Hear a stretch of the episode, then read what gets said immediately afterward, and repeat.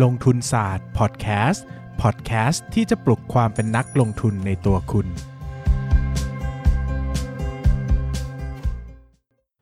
สวัสดีครับ ยินดีต้อนรับเข้าสู่รายการลงทุนศาสตร์พอดแคสต์รายการที่จะชวนทุกคนพัฒนาความรู้ด้านการเงินและการลงทุนไปด้วยกัน ก่อนอื่นนะครับ ผมมีข่าวมาประชาสัมพันธ์สั้น ๆผมนะครับนายเอ่อนายพินต้านะครับแล้วก็ลงทุนศาสตร์นะครับจะไปออกงานหนังสือ ที่ชื่อว่างานหนังสือ Winter Book Fest นะครับ เทศกาลหนังสือฤดูหนาว เมื่อวันที่ 10 ถึง 20 ธันวาคม 2563 นะครับ ที่สามย่านมิทาวฮอลล์ชั้น 5 ศูนย์การค้าสามย่านมิทาวนะครับ ในงานเนี่ยผมจะไปออกในนามสำนักพิมพ์ 13357 นะครับ ก็จะมีหนังสือหลากหลายมากของผมไปออกตั้งแต่นวนิยายนะครับ ความเรียนบันทึกประสบการณ์โลกมนุษย์ซึมเศร้ากับเรื่องเล่าสีขาวดำที่หลายคนน่าจะเคย ได้ยินผมขายบ่อยมากนะครับ แล้วก็ตัวหนังสือการเงินอย่าง Money Lecture นะครับ ผมก็จะมีหนังสือบางส่วนไปขายด้วยนะครับ ประมาณสัก 200 เล่มนะครับใครที่สนใจอยากได้หนังสือหรือว่าอยากนำหนังสือที่มีอยู่เนี่ยมาขอลายเซ็นนะครับ ก็สามารถติดตาม ตัวของกำหนดระยะเวลาไปแจกลายเซ็นได้นะครับ ที่หน้าเพจของลงทุนศาสตร์นะครับ ผมก็จะมีแวะไปนะครับใครอยากแวะเข้ามาพูดคุยนะครับ หรือว่ามีประเด็นคำถามไหนสงสัยนะครับ โดยเฉพาะคนที่ถามเข้ามาทั้งหลายทั้งแหล่ทางหลังไมค์บ้างทางพอดแคสต์บ้างนะครับ แล้วผมตอบช้าไม่ค่อยได้ตอบนะครับ ก็แวะมาเจอมาถามกันได้นะครับ ก็ถ้าไม่ได้ยาวเกินไปก็จะตอบให้ทันทีนะครับมาเข้าเรื่องวันนี้นะครับ วันนี้ก็เป็นเรื่องเดิมนะฮะสำหรับทุกวันอังคารของเราก็คือเรื่องของ ประสบการณ์การลงทุนของผมนะครับ วันนี้จะเป็นเรื่องของหุ้นตัวหนึ่งที่น่าจะเป็นหุ้นที่หลายคนรู้จักกันนะครับ ก็คือหุ้น Jubilee นะครับหุ้น Jubilee เนี่ยก็เป็นหุ้นอีกหนึ่งตัวที่ถือว่าเคยเป็นหุ้นที่โด่งดังเป็นอย่างมากนะครับ ในตลาดหุ้นไทยนะครับ โดยเฉพาะกลุ่มนักลงทุนที่เน้นการลงทุนแบบหุ้นเติบโตนะครับ Jubilee หรือบริษัท Jubilee Enterprise จำกัดมหาชนนะครับเป็นบริษัทค้าปลีกเพชร ชื่อร้านว่า Jubilee นะครับ มีส่วนแบ่งตลาดอันดับหนึ่งของ Counter p e t เคาน์เตอร์เพชรเคาน์เตอร์เพชรในประเทศไทยนะครับ ก็เป็นเจ้าแรก ๆ ในการบุกเบิกขายเพชรในห้างสรรพสินค้าที่ขายเป็น kiosk เล็กๆกันนะครับ รวมไปถึงการเปิดผ่อนการชำระการซื้อเพชรนะครับผ่านบัตรเครดิตเจ้าแรกด้วยเหมือนกันนะครับ Jubilee เนี่ยถือเป็นหุ้นเติบโตอีกตัวที่เคยเติบโตเป็นอย่างมากนะครับจากการเติบโตของกำไรนะครับทำให้หุ้นเนี่ยวิ่งจากประมาณ 10 บาทนะครับไปอยู่แถว 30 กว่าบาท ในเวลาไม่นานนะครับ ก็เป็นหุ้นอีกตัวหนึ่งที่ขึ้นชื่อมาก ๆ ว่าโด่งดังเป็นอย่างมากนะครับ ผมเนี่ยเข้าซื้อจูบิลี่นะครับตอนราคาประมาณ 25 บาทต่อหุ้นนะครับ ตอนนั้นเนี่ยมันมันขึ้นไปทำจุดสูงสุดประมาณ 35 บาทนะครับ ประมาณ 35 บาทนะตีกลมๆนะครับ แล้วก็ลงมาอยู่ที่ประมาณ 25 บาทต่อหุ้นก็ลงมาสัก 30%ได้นะครับ 25 บาทต่อหุ้นเนี่ยมูลค่า Market Cap อยู่ที่ประมาณสัก 4,000 ล้านเท่านั้นเองนะครับ 4,000 4,000 ล้านบาทเท่านั้นเองนะครับเหตุผลสำคัญที่ราคาตอนนั้นตกลงเนี่ยจำได้ว่า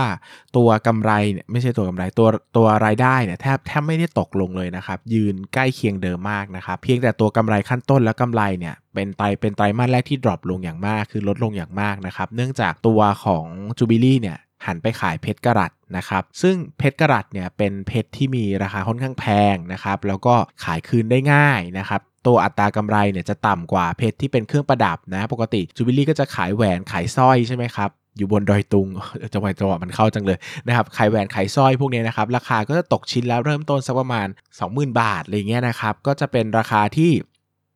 เรียกได้ว่าเออเหมาะกับ คนทั่วไปนะครับ คือไม่ได้ไฮเอ็นมากนะครับ ก็สามารถซื้อขายกันได้นะครับ แล้วก็จะเน้นซื้อไปใส่ แต่ตัวเพชรกระดัตเนี่ย บางทีมันมีการซื้อเพื่อเก็บ ซื้อเพื่อเก็งกำไรอย่างเงี้ยนะครับ ก็ตัวต้นต้นทุนเนี่ยมันก็สูงกว่ากำไรขั้นต้นก็ลดลงนะครับ หุ้นนะครับก็ ราคาตกมาจาก 35 บาทหรือ 25 บาทนะครับ โดยที่บริษัทเนี่ยก็บอกว่ามันเป็นปัญหาแค่ชั่วคราวนะ เนื่องจากมันเป็นการปรับพอร์ตเฉยๆนะครับ พอขันมาขายเพชรกรัตเนี่ยตัวของอัตรากำไรขั้นต้นเนี่ยก็ลดลงนะครับ ผมก็อตอนนั้นก็รู้แหละนะรู้ตั้งแต่ตอนซื้อนั่นแหละว่า จริง ๆ แล้วอะมันจะพูดอย่างนั้นก็ไม่ได้เนอะเพราะว่าจริง ๆ แล้วเวลาเราทำธุรกิจอะเราก็ต้องดูเนื้อกำไรเป็นหลักใช่ไหมครับว่าถ้า ถ้าเรารู้ว่าขายเพชรกะลัดแล้วกำไรขั้นต้นมันจะลดลงอะ่ะเราก็ต้องขายเพชรกะลัดให้ได้มากขึ้นเนาะนะครับหรือว่าให้ได้กำไรใกล้เคียงเดิมนะครับดังนั้นเนี่ยจริง ๆ แล้วการที่ไปขายเพชรกะลัดจนกำไรมันลดลงเนี่ยนะครับจริงๆมันก็เป็นปัญหาแหละนะครับมันเป็นปัญหาของบริษัทนั่นแหละนะครับคือมันมันไม่ใช่แค่เรื่องความเข้าใจผิดเนอะถ้าพูดกันตรงๆอะนะครับเพียงแต่ผมก็รู้สึกว่ามันอาจจะเป็นแค่ปัญหาชั่วคราวหรือเปล่านะครับบริษัทเนี่ยอาจจะโฟกัสผิดจุด หรือว่าอาจจะไปให้น้ำหนักกับเพชรกระดัดมากเกินไปในบางช่วงเวลาหรือเปล่านะครับมันทำให้ผมรู้สึกว่าจริง ๆ ถ้าบริษัทเนี่ยกลับมาให้ความสำคัญกับการขายเพชรที่เป็นเครื่องประดับเหมือนเดิมนะครับแล้วก็จัดแคมเปญจัดโปรโมชั่นให้มันเหมาะสมเนี่ยตัวกำไรขั้นต้นอาจจะกระเตื้องขึ้นมาก็ได้ รวมไปถึงเพชรกระดาษที่เพิ่งเริ่มต้นการทำธุรกิจเนี่ยมันอาจจะฟื้น ขึ้นมานะครับทำกำไรได้เยอะขึ้นทำรายได้ได้มากขึ้นก็ได้นะครับ ภาพรวมกำไรเนี่ยก็อาจจะกลับมาเท่าเก่า อันนี้ผมก็มองนะครับว่าโอเค มันอาจจะกระเตื้องขึ้นมาในจุดที่ดูดีเหมือนเดิมได้ ผมก็เข้าลงทุนในจูบิลี่ไปนะครับ ในราคาประมาณ 25 บาทนะครับ ก็พอหลังจากซื้อนะจำได้ว่าไตรมาสแรกที่ผมซื้อเนี่ยคือไตรมาสแรกที่รายได้กับกำไรมันเริ่ม รายได้มันทรงๆ แต่กำไรขั้นต้นกับกำไรสุทธิมันเริ่ม drop ลงนะครับหลังจากนั้นเป็นต้นมาเนี่ยนะครับกำไร กับรายได้ของจูบิลี่เนี่ยก็ค่อนข้างจะผันแปรนะครับก็คือมันก็ค่อนข้างลดลงนะครับลดลงแล้วก็มีเพิ่มขึ้นบ้าง แต่โดยภาพรวมแล้วเนี่ยค่อนข้างจะค่อนข้างจะยังกลับไปทำจุดสูงสุดอย่างที่เคยทำไว้ไม่ได้นะครับ ก็ทำให้ตัวจูบิลี่เองเนี่ยก็ภาพรวมก็กลายเป็นว่าราคาก็ตกลงอย่างต่อเนื่องนะครับ รวมไปถึงเหตุผลหนึ่งที่สำคัญมากๆ ก็คือการที่จูบิลี่เนี่ยนะครับเอ่อไม่สามารถ ไม่ไม่สามารถสร้างความเชื่อมั่นให้กับนักลงทุนแบบเก่าได้นะครับ คือสมัยก่อนเนี่ยหุ้นมันขึ้นแบบ กำไรมันโตตลอดเนาะพอกำไรมันโตตลอดเนี่ยมันทำให้คนเนี่ยเชื่อมั่นในความเป็นหุ้นโกรดของมันมากนะครับก็ให้ PE กันสูงมากนะครับ30 เท่าบ้าง 25 เท่า 27 เท่าบ้างนะครับแต่พอมาเป็นช่วงหลังๆเนี่ยที่กำไรมันดูนิ่งๆ ทรงๆเนี่ยนะครับคนก็เริ่มมองว่ามันเป็นหุ้นค้าปลีกธรรมดา คือไม่ได้มองเป็นหุ้นโกรดแล้วนะครับพอไม่ได้มองเป็นหุ้นโกรดเนี่ยตัว PE ของเขาเนี่ยก็จะสักประมาณ 15 เท่า 17 เท่า 20 เท่าอะไรเงี้ยนะครับก็ไม่ได้ได้โดดเด่นเหมือนแต่ก่อนราคาหุ้นมันก็เลยไม่ได้ปรีดปราดเหมือนแต่ก่อนนะครับ จริง ๆ เนี่ยผมก็ควรจะรู้นะว่าจูบิลี่เนี่ยมันไม่ได้มันมันมันไม่ได้เป็นหุ้นที่ที่คงทนต่อสภาวะเศรษฐกิจขนาดนั้นนะครับ จริงๆเนี่ยช่วงที่จูบิลี่ยังเป็นขาขึ้นเนี่ยเศรษฐกิจมันเริ่มแย่แล้วนะครับ แต่ต้องเข้าใจอย่างนี้ว่าตัวจูบิลี่เนี่ยเขาแย่ช้ากว่าคนอื่นนะครับ ส่วนหนึ่งก็อาจจะเป็นเพราะว่าตัวของกลุ่มลูกค้าของเขาที่เป็นคนที่มีรายได้ปานกลางถึงสูงเนี่ยได้รับผลกระทบจาก จากปัญหาเศรษฐกิจรอบนี้ช้ากว่าคนอื่นนะครับก็เลยทำให้ตัวของงบของเขาเนี่ยจะดีเลย์ไปสักปี 2 ปีที่มันยังดีอยู่นะครับหลายคนนะรวมถึงผมด้วยก็ไปตีความว่าธุรกิจที่เป็นสินค้าไฮเอ็นแบบนี้มันไม่ได้รับผลกระทบจากเศรษฐกิจขนาดนั้นหรอกอะไรเงี้ยนะแบบมันอาจจะแบบคนก็แบบอะก็มีเงินอะไรเงี้ยนะครับก็ซื้อกันอะไรเงี้ยนะครับซึ่งมันก็เป็นความเข้าใจที่ผิดแหละนะถ้าพูดกันตามความเป็นจริงนะครับเพียงแต่มันก็ดีเลย์ไงครับมันเลยทำให้เราเข้าใจผิดก็มิสลีดไปนะครับ ก็ส่งผลกระทบเพราะว่าก็ขาดทุนเยอะนะครับ เพราะว่า 25 บาทผมจำได้ว่าผมตัดสินใจขายไปที่ประมาณสัก 20 บวกลบเลยประมาณนี้คือมันตกลงไปต่ำกว่านั้นอีกนะครับ แล้วก็เด้งขึ้นมาผมก็ขายทิ้งไปนะครับ จริง ๆ เนี่ยความผิดพลาดที่สำคัญที่สุดของผมนะครับ ก็คือจูบิลี่เนี่ยนะครับ จริง ๆ ผมควรจะตัดสินใจขายตั้งแต่สัก2อสไตรมาสแรกแล้วที่เห็นว่ากำไรมันไม่ดีนะครับ เพียงแต่ผมติดสิ่งที่เรียกว่า status quo bias นะครับ หรือว่าการยึดติดกับสิ่งที่ กับ status หรือว่ากับฝั่งที่ตัวเองเลือกนะครับ คือผมมาดันไปเลือกว่าอยู่ข้างจูบิลี่เข้าใจ feeling ไหมครับ เหมือนว่าเราเราเราไปรักหุ้นตัวนี้มากเกินไป แล้วก็เราเห็นจูบิลี่อยู่ในพอร์ตมานานมากนะครับ แล้วกลายเป็นว่ามันก็ยิ่งผูกพันนะครับ รวมไปถึงตัวของ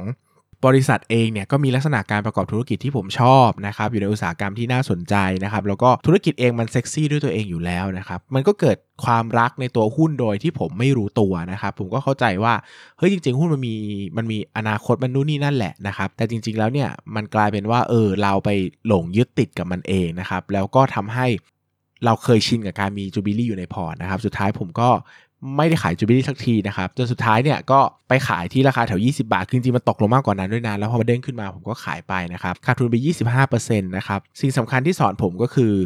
อย่ารักหุ้นจนมากเกินไปนะครับเพราะว่าหุ้นมันไม่รู้จักเราหรอกครับมันมันมันไม่รู้จักหรอกว่าคนถือคือใครนะครับมันดีก็ดีมันไม่ดีก็ไม่ดีนะครับบางทีเราไปยึดติดกับมันมากเกินไป หรือว่าตั้งใจว่าจะถือหุ้นนานๆนานมากๆเนี่ยมันเกิดผลกระทบกับเราก็เพราะว่าพอเราไปตั้งใจจะถือหุ้นนานมากไปบางตัวเราซื้อผิด แต่เราถือไม่นานเลยเราจะไม่กล้าขาย เพราะกลัวจะไปขัดกับมันจะไปขัดกับปรัชญาหรือความตั้งใจในใจของเราเองนะครับหลังจากนั้นผมก็ให้ความสำคัญกับการถือหุ้นยาวน้อยลงนะครับแล้วก็มาให้ความสำคัญกับการซื้อหุ้นขายหุ้นตามมูลค่าพื้นฐานมากขึ้นนะครับ ก็เป็นประสบการณ์ที่ดีมากสำหรับผมในความผิดพลาดครั้งนี้ แล้วก็การขาดทุนจาก Jubilee นะครับจาก Status quo bias ครั้งนี้นะครับใครที่มีอาการคล้ายๆ ผมเนอะยึดติดกับการถือหุ้นนานๆนะครับแล้วก็ชอบถือหุ้นยาวๆเลยนะครับก็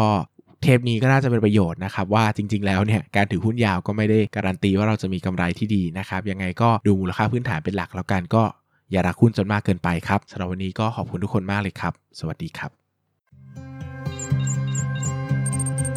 อย่าลืมกดติดตามลงทุนศาสตร์ในช่องทางพอดแคสต์ player ที่คุณใช้ แล้วกลับมาปลุกความเป็นนักลงทุนกันใหม่ในลงทุนศาสตร์พอดแคสต์